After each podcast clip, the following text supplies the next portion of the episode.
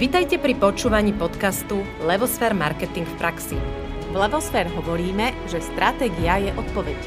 Na cestu k odpovediam vás najlepšie pripraví biznis marketingová stratégia od Levosfér. A každý štvrtok cenná dávka marketingovej praxe a vedomostí s Ankou Sabolovou a Naďou Kacera. Želám krásny deň všetkým poslucháčom aj všetkým divákom.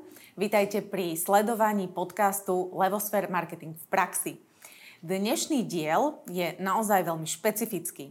Aktuálne sme v období, ktoré asi každý alebo väčšina Slovákov veľmi intenzívne sleduje a rozhoduje sa, rozhoduje sa strategicky. Sme v období pred parlamentnými voľbami. A o tom bude aj dnešný podcast. Nie o tých voľbách, ale o politickom marketingu. Ten je trošku odlišný od iného druhu marketingu. Takže dnes sme si na to prizvali úplne podľa nás veľmi povolaného človeka. Je to politický marketér Michal Novota. Dobrý deň. Dobrý deň. Vítajte, Michal, u nás v podcaste. A pár slov o vás, ja si dovolím trošku pomôcť aj čítaním. Vy sa totiž venujete poradenstvu a coachingu v oblasti politického marketingu, rozvoja značiek, PR stratégií, komunikácie a líderských zručností v spoločnosti Restart Up, ktorú ste založili v roku 2012. Aktuálne však pôsobíte aj ako radca prezidentky Slovenskej republiky. Zároveň ste členom Rady pre značky v Superbrand Slovakia, členom Európskej asociácie politických konzultantov a aktivistom v Slovenskej organizácii pre vesmírne aktivity. Správne. Tak, všetko sedí aj s tým vesmírom na konci. Aj s tým vesmírom, ten ma tak zaujal inak. No, no. To dáme, to ja to každému hostovi hovorím, ale o tom môžeme dať podkaz o tých vesmírnych aktivitách. Kľudne, keď nás prestane baviť ten politický marketing, že... tak môžeme na ten vesmír, No, presedláme. Super, ale myslím, že teraz je veľmi horúca tá téma práve politického marketingu. Ako Náďa v úvode povedala, sme momentálne presne deň pred voľbami, kedy natáčame tento podcast a vy ho budete počúvať a sledovať, keď už budú jasné výsledky volieb. A zvolili sme schválne tento postup, aby sme sa o kampaniach a politickom marketingu rozprávali ešte neovplyvnení tým, ako tie voľby dopadnú. Takže ja som tiež veľmi zvedavá, čo všetko sa dozvieme. A poďme možno hneď takouto prvou otázkou na vás. Ako vy vnímate vlastne politický marketing a možno jeho rozdiel v porovnaní s takým tým klasickým komerčným marketingom? No, je to taká veľmi častá otázka, že či sa to vôbec nejako líši a či nelíši. A existuje, že asi 50 na 50 skupina expertov, ktorí vám povedia, že vôbec a skupina expertov, ktorí vám povedia, že ale absolútne sa to líši. A ja budem, ak dovolíte, niekde medzi. No, mne tak vyhovuje vždy byť tak niekde v strede aj toho politického spektra. A e, ja si myslím, že v niečom e, to čerpá z toho štandardného marketingu najmä také tie prvky, ako e, je hľadanie cieľových skupín, segmentácia trhu a všetky tie veľmi sofistikované a krásne veci, ktoré marketing dáva. Ale to, čo tam isto chýba a to, čo ten politický marketing robí aj v tom zásadne odlišný, je práve tá skutočnosť, že vy ovplyvníte na pomerne dlhé obdobie veľa zásadných vecí, na 10 ročia dopredu. Mm-hmm. Lebo tie voľby majú jeden deň zúčtovania, keď to tak veľmi zjednoduším teraz. E, to je ten volebný deň. A um, potom máte 4 roky, pokiaľ nie sú predčasné voľby samozrejme, ale či už robíte kampaň v meste, obci, kraji, alebo v, teda v celej krajine, v celom štáte, tak na veľmi dlhé obdobie ovplyvňujete tú krajinu samotnú tým voľným výsledkom, ktorý dosiahnete. A v to sa veľmi výrazne líši od toho štandardného marketingu, kde predsa len tie cykly produktové e, sú oveľa kratšie a viete ich aj veľmi flexibilne meniť, kým pri tých voľbách máte jeden deň, ktorom to musíte zvládať. Takže tá zodpovednosť je ten rozdiel, že, že je to ako keby robím niečo, čo ovplyvní celý štát, mnoho ľudí na ďalšie 4 roky a nemám šancu na reparát, možno nejaký iba čiastočný, tak tá, tá zodpovednosť je ten rozdiel. Tá medzi... váha zodpovednosti no. je isto mm-hmm. niečo, čo ja a kolegovia mm-hmm. cítime veľmi výrazne.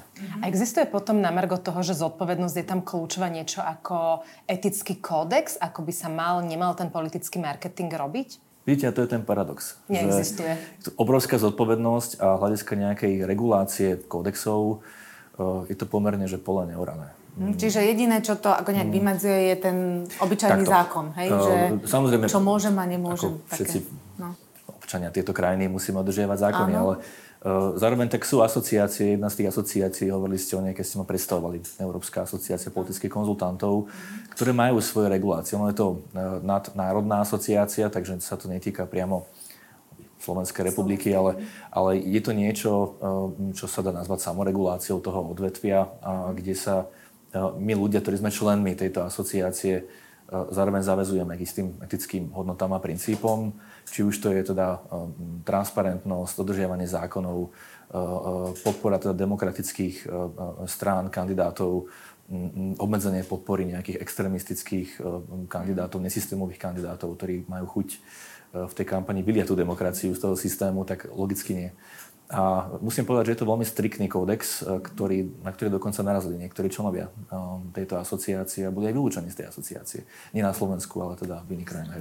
No a to ma presne zaujíma, že ale nemusí každá politická strana teda mať nejakého konzultanta, ktorý je ako keby pomyselne riadený takým kódexom. To znamená, že tie ostatné, ktoré s tým nesúhlasia, si môžu robiť, čo chcú.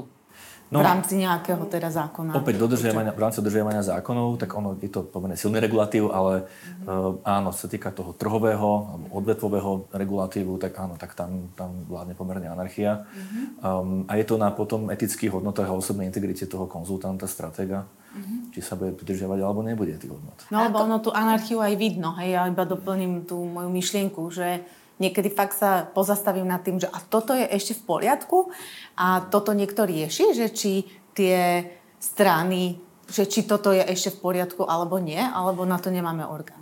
No, tú, tú primárnu zodpovednosť tam e, nesú tí kandidáti. Okay. Žán, alebo tá politická strana, ktorá kandiduje, lebo ona sa vystavuje súdu verejnej mienky. To je ten deň zúčtovania, volebný deň, mm-hmm. kedy vám to ten občan zráta. Hej?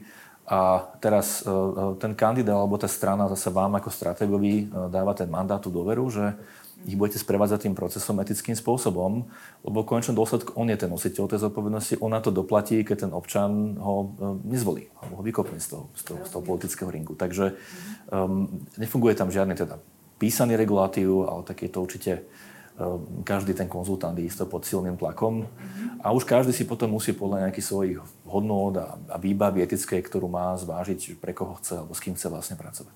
A to ma aj zaujíma, že či je prax na Slovensku taká, že všetky tie strany, minimálne tie veľké, majú svojich konzultantov, ktorým radia s marketingom a s stratégiou, ako vlastne zaujať, alebo si to niektoré robia aj tak akože interne na kolene a plus, že či musí byť v tom naozaj ten konzultant špecialista na ten politický marketing, alebo v tom celom spektre sú aj komerčné, povedzme, agentúry, ktoré pomáhajú. Že aká je tá prax na Slovensku, ako to funguje?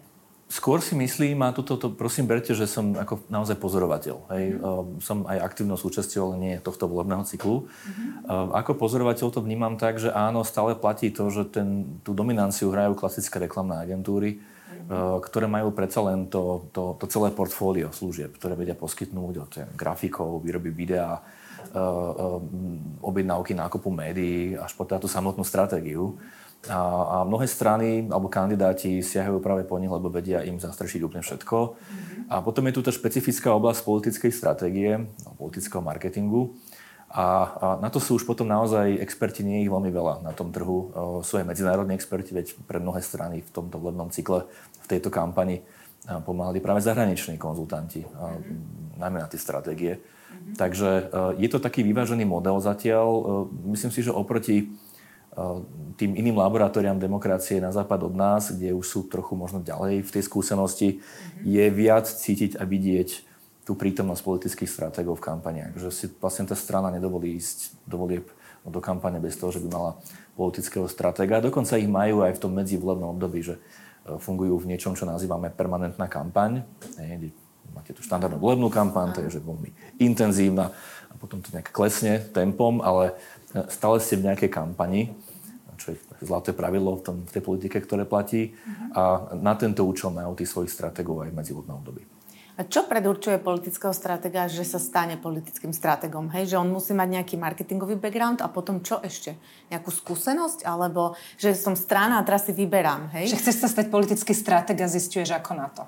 No skôr opačne, no, chcem založiť stranu. Premýšľam, aby som si netvojil konkurenciu teraz.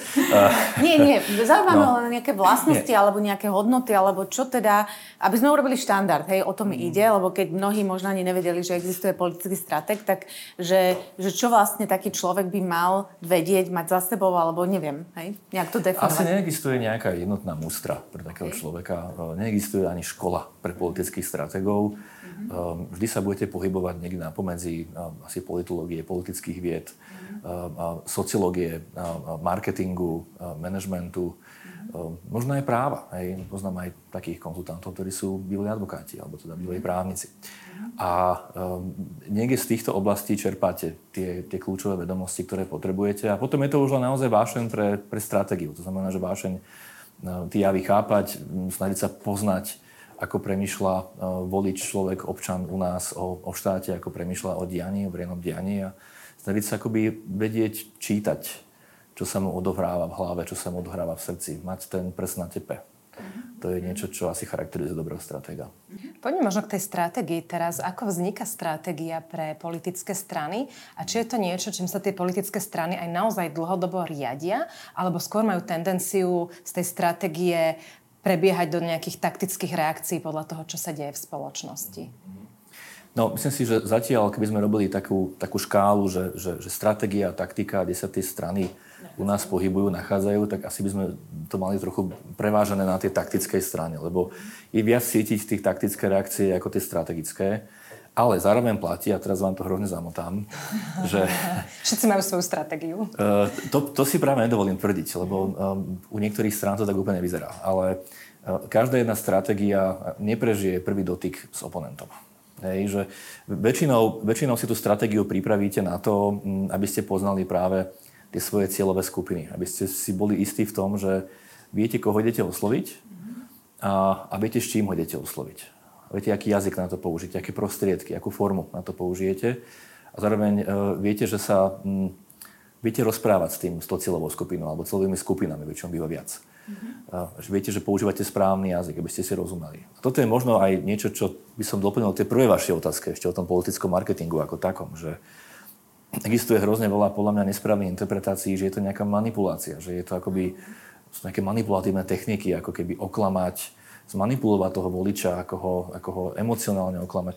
Um, isto, mnohí to tak môžu vnímať, ale na druhú stranu uh, my to vnímame uh, ako ľudia, ktorí sú profesionálni v tejto oblasti, vnímame to ako niečo, kde sa snažíme práve prekladať možno ťažké, sofistikované, komplikované spôsoby, ktoré si tie strany vytvárajú, či už formou politického programu alebo nejakých politických cieľov. Um, snažíme sa to prekladať do ľudského jazyka. Jazyka, ktorému budú rozumieť tí voliči, ktorí sa nezaoberajú každý deň politikou. To nie sú ľudia, ktorí by žili tým, že čítajú si zákony, zbierku zákonov, že by študovali uh, spôsoby, ako sa u nás procesne formuje a robí politika v parlamente, vo vláde, v prezidentskom úrade. No, ani im to nemôžeme vyčítať, no doby už bol taký, že by to každý deň robil, by sme boli blázni, že áno. Keby sme sa tým každý deň zaoberali. Oni si žijú svoje súkromné, normálne životy, sú v biznise alebo v iných oblastiach, sú tam aj úspešní alebo menej, ale nemajú skrátka čas vnímať tú politiku a to, to úlohou toho politického marketéra je, je, je nájsť tie, tie správne výrazové prostriedky, ako k týmto ľuďom prehovoriť, ako tie hodnoty tej strany alebo toho kandidáta im predstaviť tak, aby im boli blízke, aby sa nevedeli napojiť. Najmä emocionálne. Mm-hmm. Takže e, toto je, toto je to, kde tá stratégia je že extrémne dôležitá. Nie každá strana si ju urobí a vyrobí a keď ju nemá, tak potom skôr vidíte také tie rôzne taktické hmaty a prematy. A vy ste povedali, že stratégia uh, narazí vlastne na toho oponenta. Tým oponentom nemyslíte cieľovú skupinu, ale myslíte nejakú protistranu? No hej, keď máte oponenta cieľovú skupinu, máte pomerne veľký problém.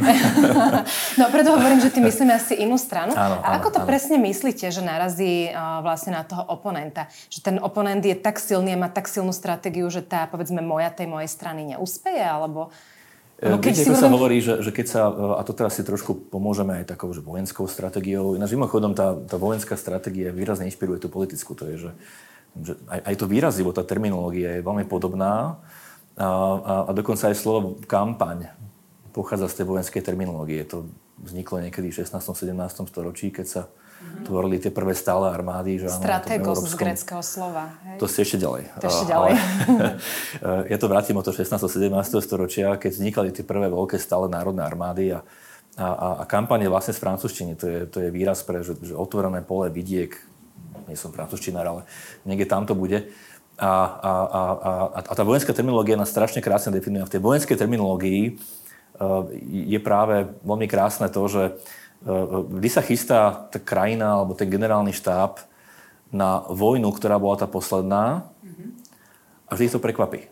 pretože tá, tá vojna je zrazu úplne iná. Aj keď si len zoberieme ako príklad tú e, žiaľ nešťastnú vojnu, ktorú máme na našej východnej hranici, alebo za ňou, e, to je ruská agresia na Ukrajine, tak tiež tí strategovia, um, aj ukrajinskí, aj tí ruskí, sa chystali na úplne iný konflikt a zrazu ich prekvapilo a teda našťastie, chvala Bohu, tých ruských viac, na čo narazili mm-hmm. na tej Ukrajine. Hej, takže veľmi podobne je to aj politické kampani. Vy vždy chystáte tú stratégiu kampane akoby na voľby, ktoré už skončili a, a sú minulosti. Zrazu vás prekvapí, že m, tí vaši oponenti, veď väčšinou nebýva jeden, ale ich viac, tí vaši oponenti m, sa niekde posunuli hľadiska aj tém, aj, aj obsahu.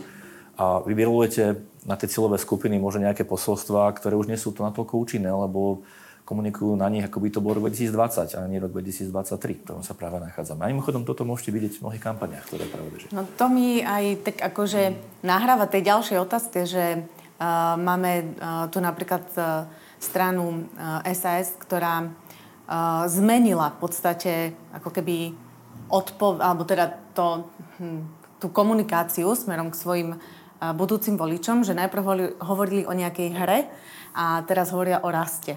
Je toto niečo, niečo možno z tohto, že oni ne, nejakým spôsobom narazili na narazili na oponenta, no, ktorý im to vysvetlil. No, lebo teraz som tak zmenili hru aj že zmenili hru a až na rast.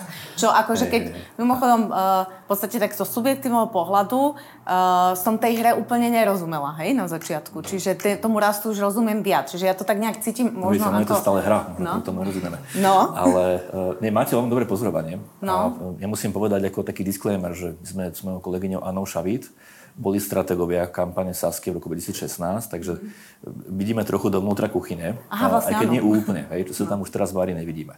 Ale tej sme tam videli. A musím povedať, že, že pre nás tento návrat k tomu ekonomickému rastu, ako to je asi taký ten leitmotív teraz na konci tej kampane, nie je až natoľko veľmi prekvapujúci, lebo keď si spomíname na tú stratégiu, ktorú sme spoločne so Saskou vyrábali v tom roku 2016, tak e, práve ten akcent na ekonomické témy, ekonomické reformy a kompetentnosť tejto strany v ekonomických témach bol ten najsilnejší u tej volickej skupiny, ktorú chceli osloviť, alebo tie skupiny, ktoré chceli osloviť. A veľmi dobre im, sa, im to tam prepájalo, napriek tomu, že tí voliči ich v tom čase mali e, obrovské množstvo výhrad voči aj personálnemu obsadeniu tej kandidátky, aj voči tej strane samotnej, aby čítali mnohé zlyhania, prešlapy a chyby, ktoré v minulosti spravili.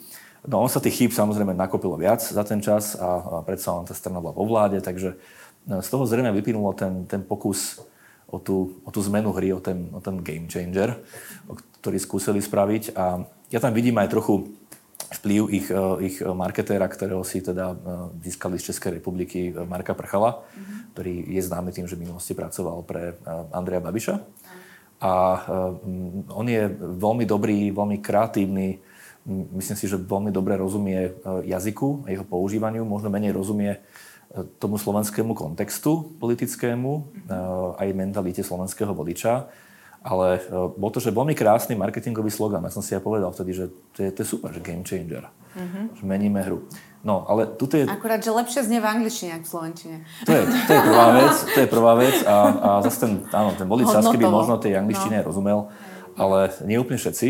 A zároveň to je krásna ilustrácia toho rozdielu medzi tým štandardným marketingom a politickým marketingom. Že kým game changer alebo zmeníme hru by v tom klasickom marketingu pri akomkoľvek produkte a službe mohol byť veľmi zaujímavý spôsob, ako to uchopiť. Pri tom politickom, keď začnete pracovať s koncepciou alebo s tým výrazom hra, a správame sa o verejnom živote, o verejnej politike a, a hraní hier o verejnej politike, osobitne po posledných troch rokoch, mám pocit, že vás úplne tá chuť na hru prejde. Mm-hmm.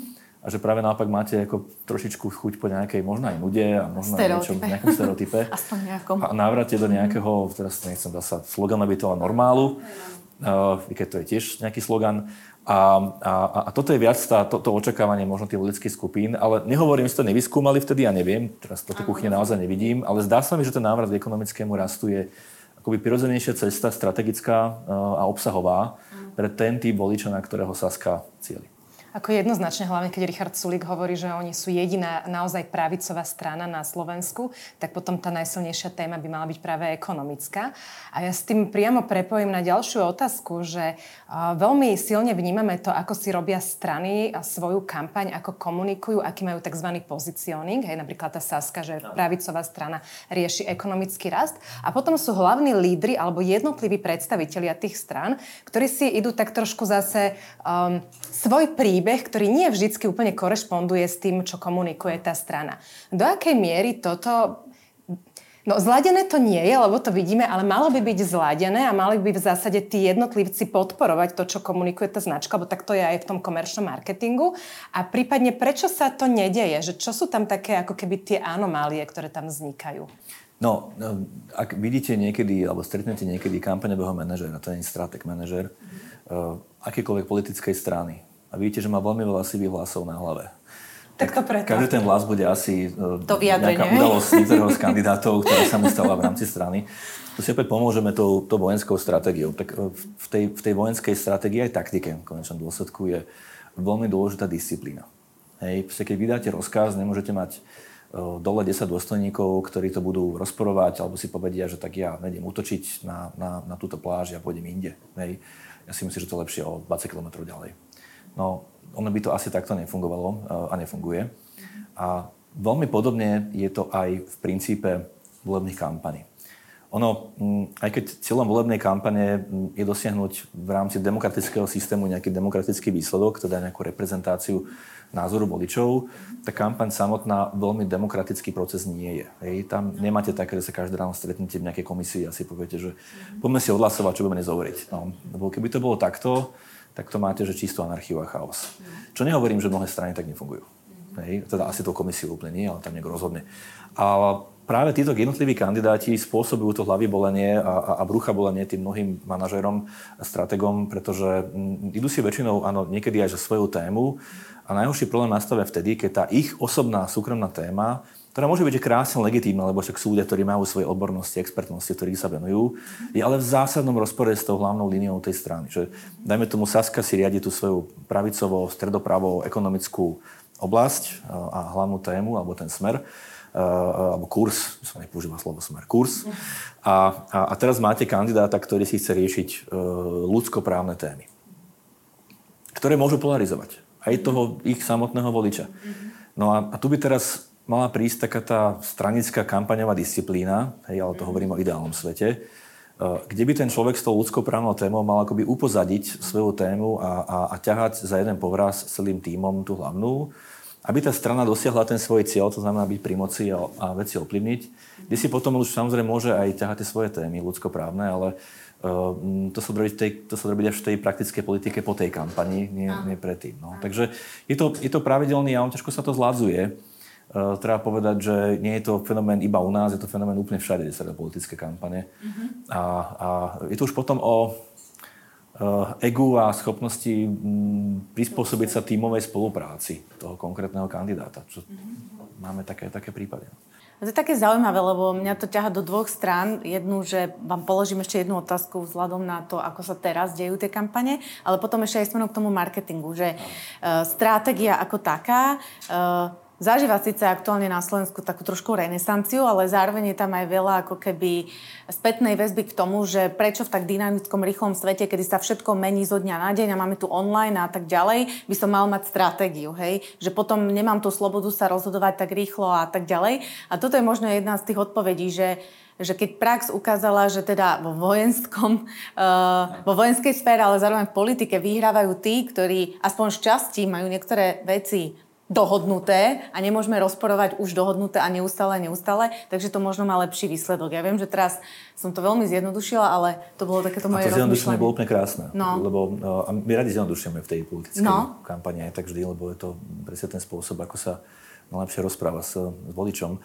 A uh, prieskom bojom není úplne dobrá stratégia. Mm-hmm. Hej? A, a mnohí urobia ten prieskom bojom, také, že idú na ten trh a vyskúšajú najprv to, potom to. to Hej, a tu sme hovorili o Saske, ktorá si nejaké dve témy minula, teda v, v uprostred tej rieky, ale m, mm, sú strany, ktoré to robia pomerne pravidelne, konzistentne, Aha, že to mm, každý deň si zmenia tú tému a, a reagujú na to, čo tá verejná mienka práve ako prinesie.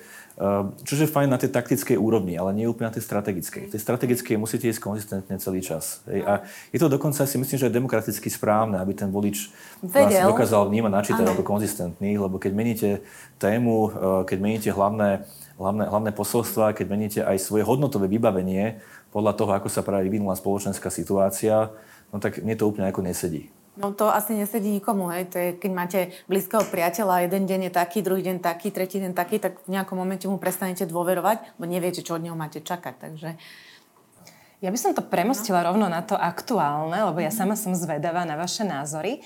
A vidíme, že politické strany majú rôznu retoriku. Niektorí hovoria relatívne pozitívne, napríklad o raste, to môžeme vnímať ako tá pozitívna retorika.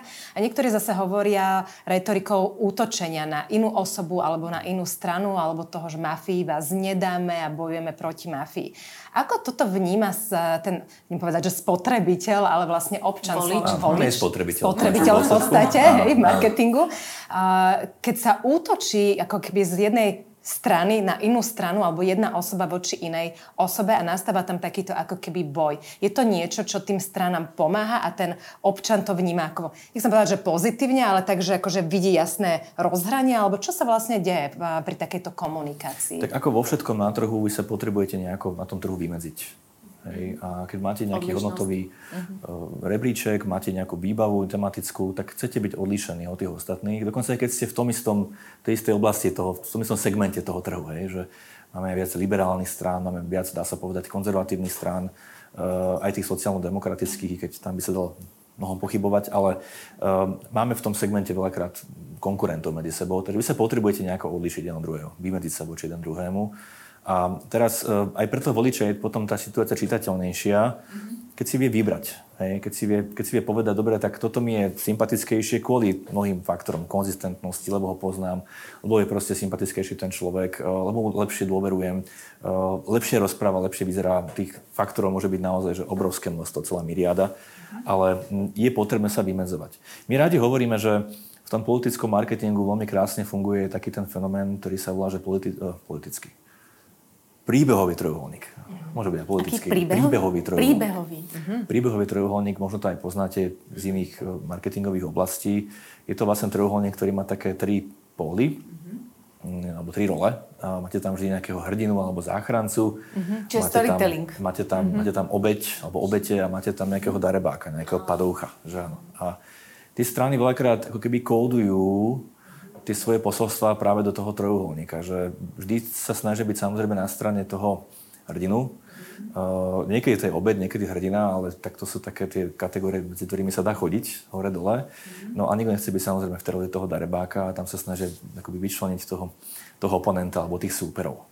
A mm, práve táto, toto vymedzenie sa, táto odlišnosť na tejto osi mm-hmm. pomáha zdôrazniť uh, tú rozdielnosť medzi vami, ale sú potom strany, a to je podľa mňa strategická chyba, eh, ale nechám to voličov zhodnotiť, eh, kde sa spoliehajú iba na toto delenie. Že vlastne celú tú kampaň postavia na tom, že na tom trojuholníku úplne odstránia preč tu, ten jeden pól, že urobia z trojuholníka vlastne priamku, priamku áno. odstránia vlastne tú, tú časť tých obetí a celé to postavia na útokoch medzi tým, tým hrdinom a tým darebákom a darebáka hrdinovi. Že vlastne to sploštia tú kampaň. To je vlastne Olano versus Smer asi takto sploštené, hej? Asi sa dá povedať, tak že by to mohla to byť ja táto forma priamky, áno, ale nechýba tá obeď. A práve um, tá obeď, ten volič, čo sme konec koncov my všetci, ktorí volíme v tých voľbách, práve ten volič a, a, a komunikácia cez neho je aj dobrým nástrojom, dobrou pomockou. Mm, aj pre také zreálnenie sa tých kandidátov, popravde. Uh, aby nezabudli na to, že tá kampaň neprebieha len na nejakej ich meta vysokej úrovni, hej, kde sa oni ohadzujú tým blatom v úvodzovkách, teraz obrazne povedané, a, a ten volič sa na to pozerá, jak na tenis, doprava doľava a, a, a je divákom, ale ide zrazu do toho, do toho zápasu, do tej volebnej kampane zapojí aj toho občana samotného. A, a to je asi, by som povedal, tá, tá vyššia úroveň umenia v tej stratégie. Vedieť toto, zapojiť priamo občana. No to je, to je ako keby zaujímavé, alebo vôbec som to takto nevnímala. Hej, že vlastne, áno, keď, keď keď v podstate sú dvaja politici úplne vyhranení alebo dve politické strany, tak vlastne to ide iba o to, že kto z koho a sa tam úplne akože ani, ale dokonca to ide až do toho, že ani program nemajú na to, že čo teda s tým Slovenskom, že oni riešia len e, kto to vyhrá, kto to prehrá. Dobre, mám otázku ešte na, na tú hru. My sme sa jej už trošku dotkli, že teda Saska mala, že meníme hru a ho, povedali sme si, že teda je to možno náročné slovo, že, že jednoducho volič to nevníma ako hru, pre, pre neho je to bytostné. No a potom eh, v podstate sme rodina odpovedala na meníme hru, že my hru nemeníme, zostávame vlastne takí, akí sme boli. Tak ako vnímate túto odpoveď? Že to je ako, že, eh, že, že nemám stratégiu, tak takticky reagujem a chcem niekoho dať dole, s kým som mimochodom predtým vládol, alebo Jak to vnímate? No, on to môže byť e, aj strategické rozhodnutie, ísť okay. takýmto spôsobom.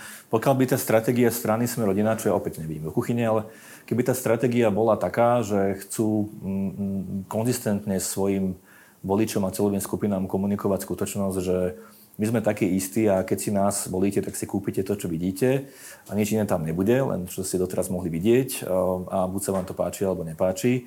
Tak áno, potom by komunikácia o tom, že my sme takí, akí sme boli a my tú hru nemeníme, dávala celkom asi logický zmysel. Bolo by konzistentná s tou stratégiou, že áno.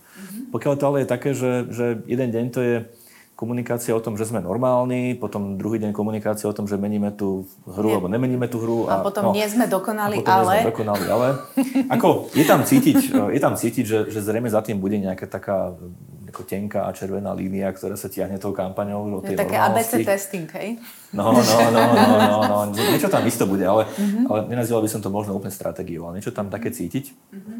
Ale áno, aj je úplne prirodzené, že tie kampane na seba reagujú a teda, že si aj mhm. nejakým spôsobom čas vystelia z toho sloganu toho druhého. A dokonca robí to aj trh, aj nepolitický trh, veď sú dokonca značky, ktoré sa na tejto volebnej kampani Kaufland Lidl má takto reakčný, ja nie na politický marketing, ale že takto reaguje na seba. Myslím, že Kaufland Lidl. Ja, že medzi, že medzi sebou, že áno, tak som myslela, áno, že aj mimo, hej, že to funguje. Veľmi štandardná, ako keby, uh, veľmi štandardný jav v tomto, v tomto odvetví je, že Pepsi Cola a Coca-Cola, hej, že, mm-hmm. ktoré si za seba vždy nejako doťahovali vzájomne a, a už to je taká trochu aj akoby, už to je očakávané od nich, že to budú robiť. Uh, tie dve značky Oni sa dokonca sebou. už teraz aj dohadujú, ako to budú robiť. No to už je horšie, no, lebo to už no, potom to ako trošku kriví ten trh.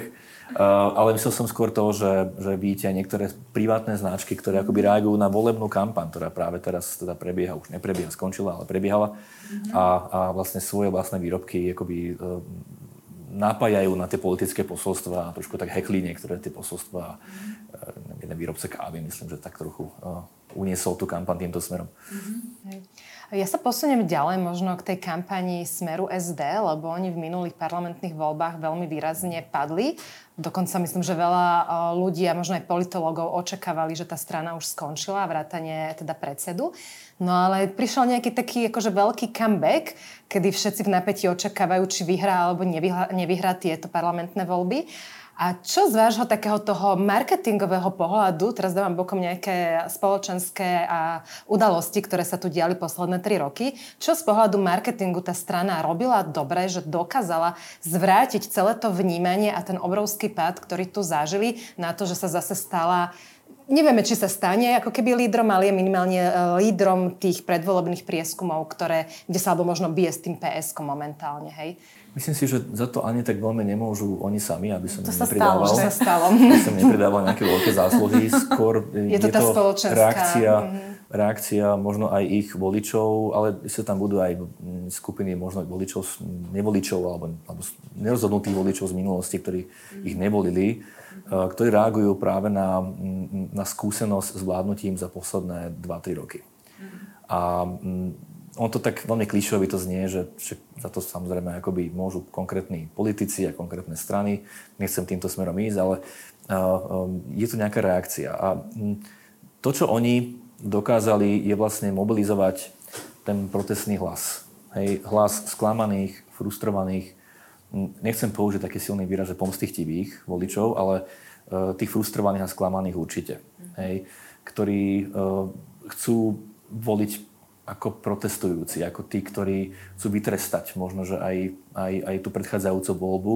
Prípadne sú natoľko sklamaní a frustrovaní z toho, čo sa dialo uh, s tým množstva hádok, konfliktov a chaosu, ktorý vznikal pri tom vládnutí, pri tej frikcii medzi tými jednotlivými koaličnými stranami, že um, napriek tomu, že teda tá, tá, ten emocionálny batoh, toxický batoh, ktorý si tá strana niesla po vraže novinára v roku 2018, bol naozaj veľmi ťažký, um, dokonca až časť tej strany odišla z neho, že áno, tak, uh, tak tento procesný hlas ich vrátil akoby späť na mapu. To je veľmi inak zaujímavé, že ten istý hlas, ktorý ich ako keby položil, tak ten ich vrátil naspäť. Ale ja možno mám ešte k ním takú otázku. To lebo... doslova s tým hlasom teraz môžem To doslova, inak. Áno, ani neviem, čo som povedala. No, Ale chcem sa ešte vrátiť trošku k ich marketingu, lebo môj súkromný názor je taký, že dlhodobo tá strana si robí veľmi dobre tú domácu úlohu. Ja ich vnímam ako stranu, ktorá pracuje s prieskumami a pracuje s tými tzv. insightami.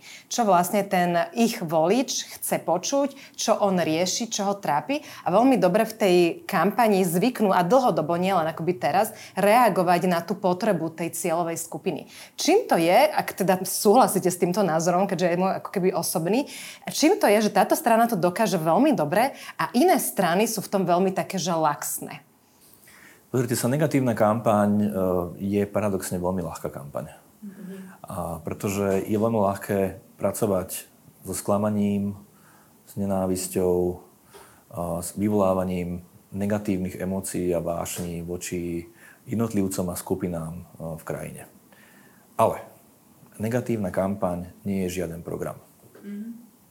Hej, kritika nie je program. Um, takže po tej strane čisto marketingovej a funkčnej, uh, im to naozaj na tomto fungovať asi bude.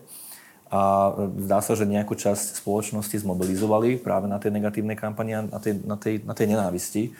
Na, na druhú stranu um, očakávania od smeru. Uh, oni si samozrejme hovoria o sociálnych istotách, o, o, o tiež nejakom paradoxne návrate do normálu, ale čo je to ten normál? No tak v ich prípade no. uh, už raz dostali tú, to vysvedčenie za normál a uh, neviem a netrúfam si povedať, aké veľké množstvo ich uh, elektorátu, ich voličov uh, chce práve návrat do toho normálu predchádzajúceho. Mnohí možno očakávajú to, že Eh, napriek teda tej prelevnej retorike sa tá strana akoby stane veľmi pragmatickou po vstupe do vlády alebo prípadne pri vytvorení vlády budú veľmi pragmatickí a, a nebudú teda naplňať tie očakávania, ktoré na mnohých teda volebných stretnutiach a, a mítingoch smerom k svojim voličom komunikujú. Um, toto si netrúfam komentovať v tomto bode, to uvidia naši diváci už možno v momente, keď to budú pozerať, ale Um, dá sa povedať, že áno, im sa veľmi podarilo tú negatívnu emóciu v tej spoločnosti zmobilizovať a um, je to možno trošku aj nebezpečný jav, pretože um, za tú negatívnou emóciou um, nie je nič, čo by bolo konstruktívne, pozitívne, nič, čo by tú spoločnosť spájalo a nerozdelovalo. Ale ono sa dá s negatívnou emóciou pracovať aj pozitívne. Že to potom možno, že tá otázka, ktorú sme mali na začiatku, že kde je ten etický kódex toho, že keď vidím, čo sa deje, mám dobre tú domácu úlohu spravenú, tak ako to využijem. Že môžem to aj zvrátiť takým tým pozitívnym smerom a pozitívne poukázať na to, čo môže byť versus to podnecovať tú zlobu, to, tú frustráciu, ten hnev. Že tam je ako keby niečo, čo ja sa stále vraciam k tomu, že, že Prečo tu neexistuje nejaký presne taký politický kódex alebo etický kódex, ktorý by povedal, že toto už je zahranovaním sa tá reklama zakázala. Napríklad existuje v komerčnom marketingu uh, rada uh, čo posudzuje radu, reklamu, radu pre reklamu áno. a že oni v podstate posudzujú tie reklamy a vyhodnocujú, že či tá reklama je etická, nie je etická a tak ďalej a potom komunikujú aj s tými zadavateľmi, že tá reklama nie je v poriadku, treba ju stiahnuť a tak ďalej.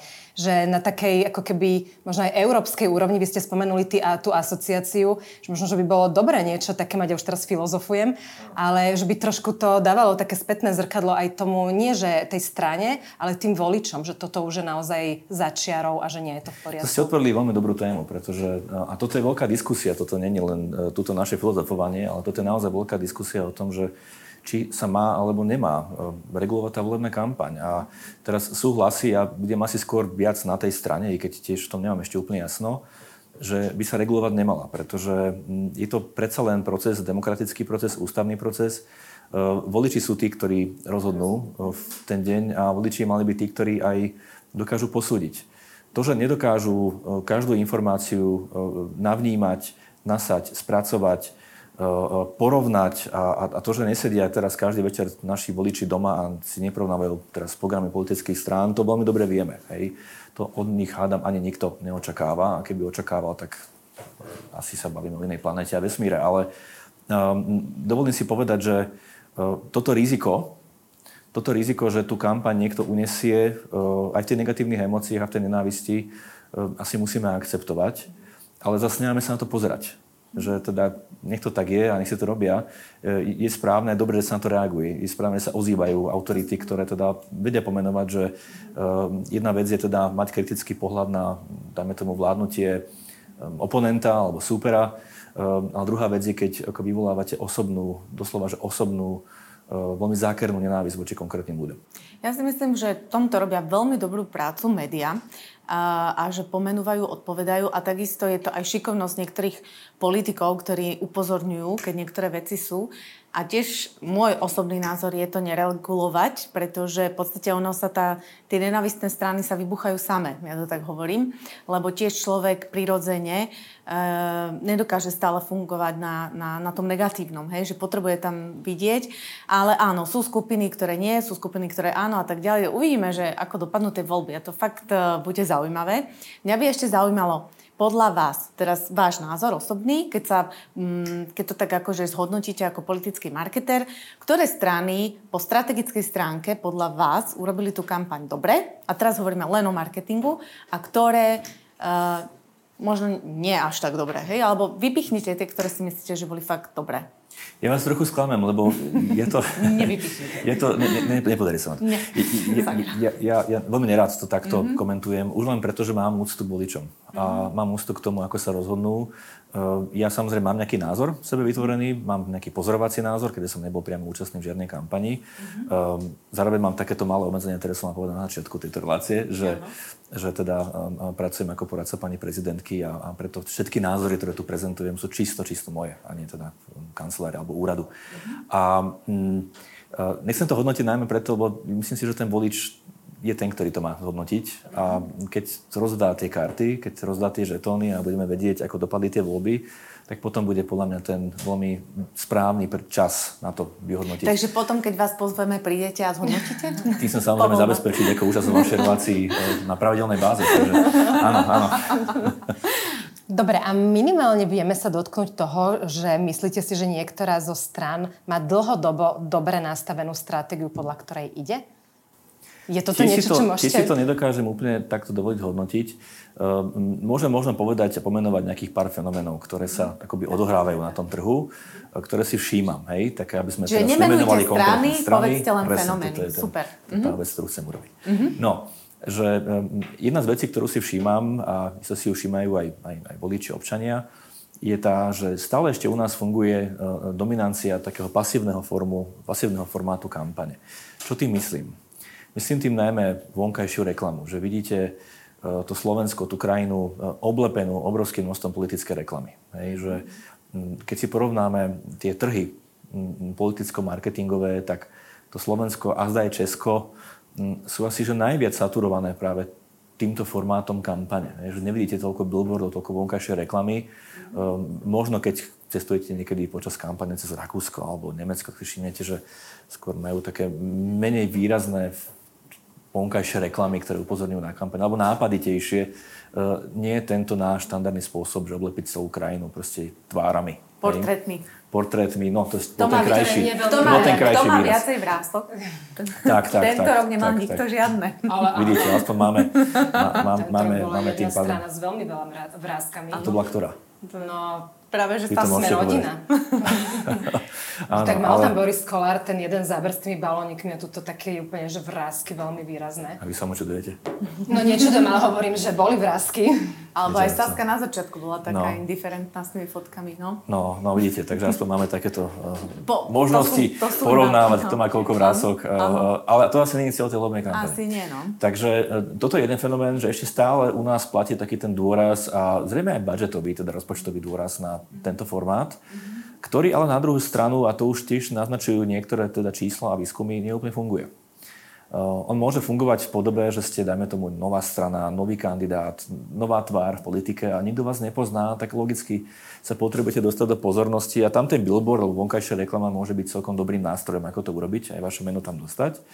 No a mm, keď už ste zavedená strana uh, už aj s nejakým nákladom, tak predsa len to, že oblepíte tú krajinu tými tvárami, uh, bez možno nejakého hlbšieho obsahu, ktorý tam aj neviete v obchod, lebo veď predsa len ten billboard si tak za stotinu sekundy pozriete, tak to asi nemá úplne efekt. Takže toto je taký jeden fenomén, ktorý ma ešte vždy stále dokáže prekvapiť, že práve na toto sa kladie dôraz. A druhý, keď som o tej pasivite hovoril, je ten, že e, stále veríme u nás tomu, že na tých sociálnych sieťach a internete e, sa to tam vyhráva. Že tam, tam musíte byť, tak to s tým súhlasí, že tam musíte byť, ale že, že tam sa to deje, tam sa, tie, tam sa to rozhodnutie u toho voliča uh, uh, udeje a urobí. Môže to platiť v niektorých cieľových skupinách, niektorých politických strán, ale isto to neplatí na celý ten trh. A ešte stále sa u nás veľmi výrazne podceňuje práve ten, tá, tá osobná kampaň, ten, ten, ten face-to-face, tváru v tvár voličový formát. On je samozrejme najťažší. Ani nie je. tak e, týmto organizáciou, logistikou, a už vôbec nie finančne paradoxne, ale on je najťažší tým, že ste konfrontovaní.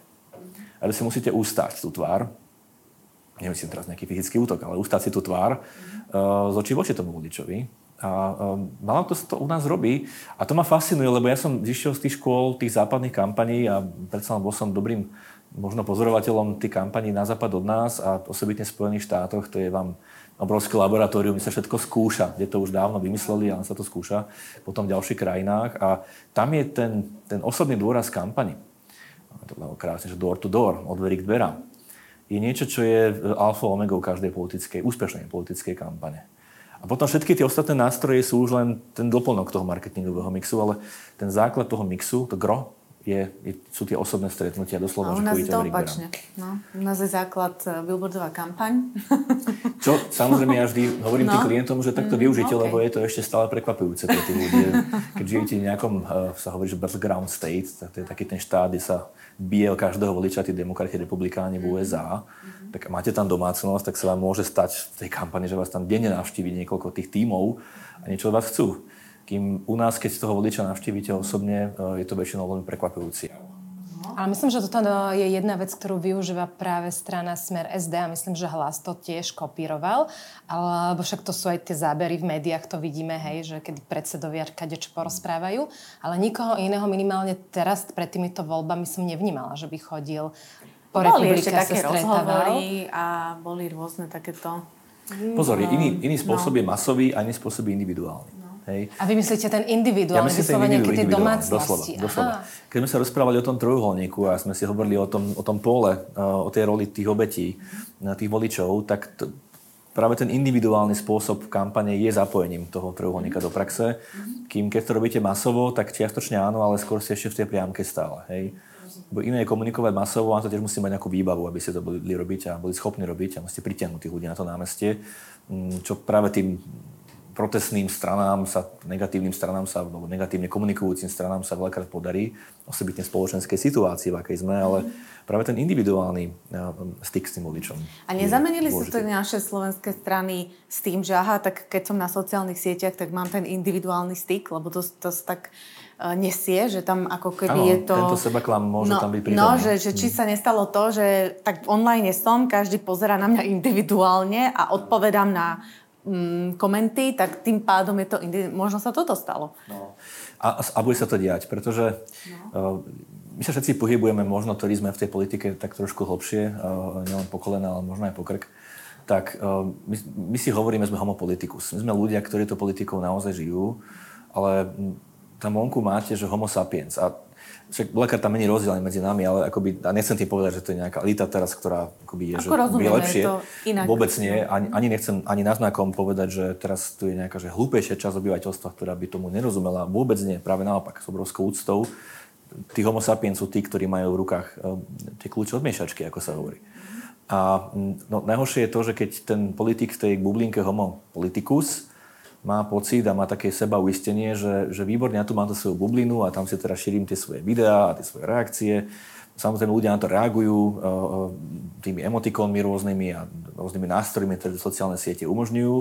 Ale je to trochu taká, že virtuálna realita. No, tak ono to je virtuálna realita, ale je to aj do veľkej miery v praxi virtuálna realita, ktorá zužuje ten, ten potenciálny manevrovací priestor toho politika. Hej. A mňa to naozaj fascinuje a prekvapuje, že tak veľa sa vyhýbajú tomu osobnému kontaktu, ale ešte vás opravím a doplním, že nie sú to len smer a hlas, oni robia skôr tie masové akcie, menej tie individuálne, ale sú tu už kandidáti v rôznych stranách, teraz naprieč rôznymi stranami, um, skôr tými stredopravými, ktorí sa snažia práve o tento spôsob kampane a robia ho celkom postivo. Sledujem ich, teda viem o tom, vidím ich, že sa o to snažia. A sú o tom aj, aj reportáže, aj záznamy v rádiách a tak ďalej. Áno, áno, presne tak.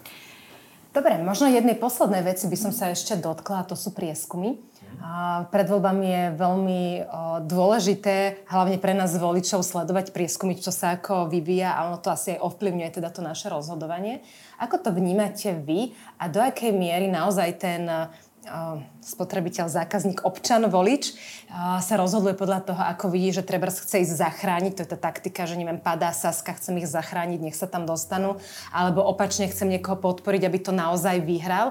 Že aké silné sú tie prieskumy v mysli toho voliča a v jeho rozhodovacej fáze o tom, koho zvolí? Hej. My máme takú obsesiu trochu s tými prieskumami, že áno, no, že a... u nás všetci čakajú netrpezlivo, kedy sa zverejní ten posledný. A, a vždy sú mimo, hej? No, a, a niekedy sa trápia, niekedy nie, ale sú tam dobré. takto, že aby som sa zastal e, tých agentúr, ktoré tie prieskumy Aj, robia, väčšiny tých slušných, a sú samozrejme aj takí, ktorí to robia ako manipulatívny nástroj. Aj to má svoj názov v angličtine sa volá, že, že, že push pull, že keď chcete niekoho ako tlačiť k nejakému rozhodnutiu, tak, uh, tak urobíte prieskum, kde tak sugestívne položíte otázky, že na konci vám sám ten volič odpovie, že áno, toto chcem, i keď to možno nechce. No, ale to sa u nás našťastie ešte tak veľmi nevyskytuje, no, som v tej Amerike zachytil. A, a u nás tie prieskumy, je tu nejaká teda mediálna obsesia s nich, že čakáme na nich, uh, uh, vidíme v nich nejaké teda že reálne čísla, reálne vyjadrenie tej podpory, um, ktoré ale vždy zodpoveda tomu obdobiu zberu tých dát a zároveň tam si vždy treba uvedomiť aj tie udalosti, ktoré sa práve odohrávali v tom čase, keď ten prieskum bol zbieraný. Hej, že niekedy jedna mediálna téma, e, možno nejaká kampaňová kauza vám výrazne ovplyvní. Hej? Bitka Igora Matoviča s Kaliňákom môže zrazu v danom čase, keď sa zbierajú dáta, úplne ovplyvniť tú, tú, tú, tú, tú časovú os tej vzorky, a, a, ktorá, ktorá tam dáva tie svoje odpovede. A môže vám to výrazne zmanipulovať v úvodzovkách teraz, alebo skresliť, to je ten lepší výraz. Skresliť. Tie, tie výsledky a my ich potom berieme hrozne vážne. Pracujeme s nimi, aj keby sme už mali volebný výsledok. Nie. Najlepší jediný, jediný skutočný prieskum sú voľby, hej, ktoré vám dajú ten, ten finál. Ale áno, potom sú tam tie rôzne stratégie, alebo taktiky, skôr by sa dalo povedať, tých, tých strán, uh, osobitne tých, ktorí sú blízko tej 5% hranici, poďte nás zachrániť, sme blízko. Uh, um, alebo uh, iná taktika, ktorá sa tak po slovensky dá krásne pomenovať, že väčšia kopa pýta viac a ľudia sú radi na strane výťazov, tak tam, kde to tak viac sype, tak tam sa pridám, aby som bol medzi tými. Ja sa ešte opýtam poslednú otázku, mňa to veľmi zaujíma váš názor na to, že, uh, že ja tak subjektívne mám niekedy pocit, že Bratislava a okolie, to je taký akože štát v štáte. Ja osobne som z východu, viem, že veľa ľudí z východu chodí práve do Bratislavy, ale aj zo stredného Slovenska pozná tak ďalej, pretože sa tu cítia lepšie, kvôli nejakým svojim hodnotám, nastaveniam a tak. Navyše na tom východe nič nie je. Že? A tam vlastne nič nie je. Ako je tam toho strašne veľa, ale podľa jednej, jedného pána áno, politika áno, nič. Áno, áno. Takže je, vnímate to rovnako ako ja, že, že, že vzniká nám tu nejaký taký akože, a, a aj cez, ten, cez tú politiku, ale aj cez ten marketing, že ako keby tá Bratislava okolie po, počúva na iné veci uh, ako, ako zvyšok Slovenska Máme v spoločnosti veľké no. množstvo delení, rozdelení, no. ktoré fungujú na rôznych osiach. Jedna z tých osí určite bude mesto versus vidiek, určite tam je aj regionálne delenie, Bratislava, okolie, možno západné Slovensko versus stred a východ. No. Že tých delení je ďaleko, ďaleko viac, ďaleko, ďaleko viac, ako možno len takto, keď sa na to povrchne pozrieme. Okay. Um, potom nájdete, a to krásne vidieť u tých segmentov tých politických strán, cieľových skupinách politických strán, že niekedy naozaj máte len také enklávy tých voličov, že máte jednu na východe, niekde v Košiciach, druhú máte niekde zase na Spiši, na Orave, uh, potom máte v Bratislave zase úplne, že, že neplatí úplne to, že, že to Slovensko je nejak výrazne regionálne rozdelené hľadiska elektorátu. Mm-hmm. Sú tam, dovolím si povedať, iné fenomény, ktoré nás rozdeľujú viac ako, ako práve len to regionálno versus centrum. Čiže tie iné fenomény sú ako keby vážne, také mm, viac ovplyvňujú ten výsledok ako to, že či som Bratislava alebo nie som Bratislava. Samozrejme, vždy, vždy keď ste, ste z vidieka, tak vždy preferujete akoby trochu iný typ strán, ktoré obsluhujú možno práve ten vidiek. Mm-hmm. Viac vás asi bude zaujímať mm-hmm, to, čo infraštruktúra, viac bude mm-hmm. zaujímať, áno, že mm-hmm. uh, možno tie agrárne témy, hej, keď sa pohybujete v tom biznise alebo ste na vidieku, máte záhradu, máte nejakú rolu možno. Jasné, že to sú pre vás zaujímavejšie témy ako mesto, kde riešite viac, či máte cyklopruh alebo nemáte cyklopruh. Mm-hmm. Na tom sa viete tiež spoločnosť posekať. Takže um, sú tie delenia rôzne a ja, ja hrozne nerad tako, tako zjednodušujem, lebo pri každom segmente objavíte, a to je možno tá jedna z tých krás toho, tých, tých politických stratégií, že snaží sa tým ľuďom trošku po tú pokrievku na tie hlave ako nahliadnúť, že čo, čo sú vlastne, ako sa vlastne prejavujú tie hodnoty v praxi, hej? Že keď som hrdý ten vidiečan, že ako sa mi to prejaví v, v tej praxi, čo potom vlastne chcem, čo ako očakávam od tej politiky, čo očakávam od toho kandidáta a kde som som aj ja ako volič autenticky, hej? nielen ten politik. My máme pre každého hostia poslednú otázku rovnakú. A tu by som sa chcela opýtať aj vás, čo by ste odporúčili našim poslucháčom v súvislosti s marketingom? A nie tým politickým, ale marketingom ako takým. Hoci čo. Aké vaše odporúčanie? Dobre, ja, ja začnem tým politickým, um, predsa len. Áno, že určite chcem všetkým odporučiť, aby teda neboli iba otrokmi tých prieskumov predvolebných, aby túto obsesiu, aj keď to je naozaj, je to zrušujúce sledovať tie prieskumy, ale aby neboli len otrokmi týchto prieskumov a čísiel, ktoré nám trošku skresľujú tú realitu, ale aby sa vždy snažili ako za tým vidieť viac, aby sa vždy snažili trošku viac poznať, že um, aké sú motivácie tých strán, um, aby sledovali tú konzistentnosť tých, tých strán, či naozaj sú verní tým hodnotám, ktoré hlásajú, či naozaj v ich životoch, v ich, v ich uh, vládnutí alebo v ich, v, ich, v ich opozičnej poslaneckej práci, keď to tak môžem nazvať, sú tie hodnoty prítomné alebo nie sú. Či to nie je taká, ako taký sebaklam, ktorý robia. Um, to chcem vlastne poprosiť tých, tých voličov, aby robili. Uh, I keď nemá sa vzdelávať v tom politickom marketingu, ale toto je naozaj niečo, čo asi by som chcel odporučiť všetkým zároveň odporúčam aj takým možno fanúšikom žánru viac, teraz pôjdem o ďalšiu level ďalej, uh, ktorých by ten politický marketing zaujímal, tak uh, existuje jeden že úplne nádherný film, ktorý tu málo kto pozná, preto mu spravím reklamu teraz, keď nie som platený tým filmovým štúdiom, aby som to je to, je to film z Chile, vás prekvapí. Uh, volá, sa, že, volá sa, že No alebo No. Teraz neviem, čo je ten správny španielský výraz. Akože No. Áno, áno. Uh-huh. A je to film z roku 2012, ktorý veľmi vtipným až komediálnym spôsobom mapuje vznik e, taký true story, teda skutočný príbeh, mapuje vznik jednej úžasnej kampane e, v referende, ktoré sa udialo v Čile v roku 1988, o tom, či má Augusto Pinochet, tam miestny autokratický líder, pokračovať ďalej, ďalších 8 rokov jeho mandát, e, ktorý máme vlastne už neobmedzený takmer. A vznikla jedna kampaň, ktorá sa vlastne snažila v tom plebiscite, v tom referende toho Pinocheta poraziť. Mm-hmm a ktorá otočila taký ten, taký ten štandardný homopolitikus, akademický spôsob robenia kampaní na veľmi akoby vtipný, ľahký, taký ten v súlade s homo sapiens. Hej, niečo, čo my tak radi ukazujeme, hovoríme a snažíme sa o tom tak trošku aj presvedčiť našich klientov, že to má zmysel. Tak je to, že nádherný film, veľmi vtipný film, málo známy, tak všetkým fanúšikom žánru hm, odporúčam práve toto.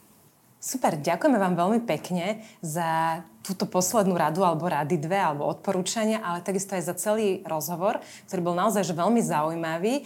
A chcela by som zaželať, aby tie voľby dopadli tak správne, ako dopadnúť majú, ale teda, keďže posluchači to už budú počúvať, tak už budú vedieť. Tak vám osobne želám veľa úspechov, aby sa vám darilo a verím, že sa ešte niekedy v našom podcaste uvidíme. Tak Ďakujeme ja, pekne. Ďakujem za pozvanie a musím povedať, že tie voľby vždy dopadnú dobre, pretože rozhodnú voliči a Mohli spraviť aj zlé rozhodnutie, ale dopadnú, že dobré a musíme sa s tým zmieriť. Ďakujeme pekne a lúčime sa aj s vami, milí poslucháči a diváci. Ehm, držme si palce a vidíme sa, počujeme pri ďalšom podcaste. Dovidenia.